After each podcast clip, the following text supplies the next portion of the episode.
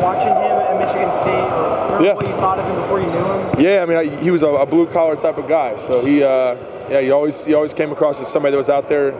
Uh, doesn't always wow you with his statistics or with with his athleticism, but a guy that just makes winning plays, and that's why I thought it was a great draft pick when we picked him, and, and it's obviously paid off.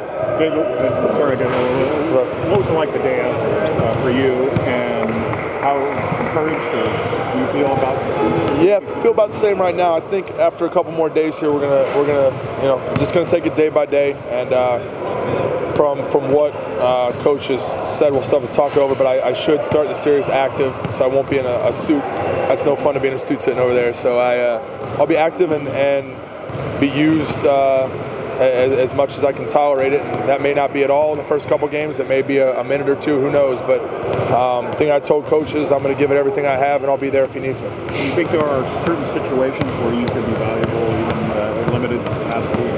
Yeah, yeah, and, and once again, I, I think coaches. Uh, I thought he used me perfect in the in the game the other night, and, and I think that uh, that he's as a former player, he's got a, a great you know kind of feel for that in game. So I trust his judgment, and he's going to be communicating with our trainers and the people that are, are helping me to get this better.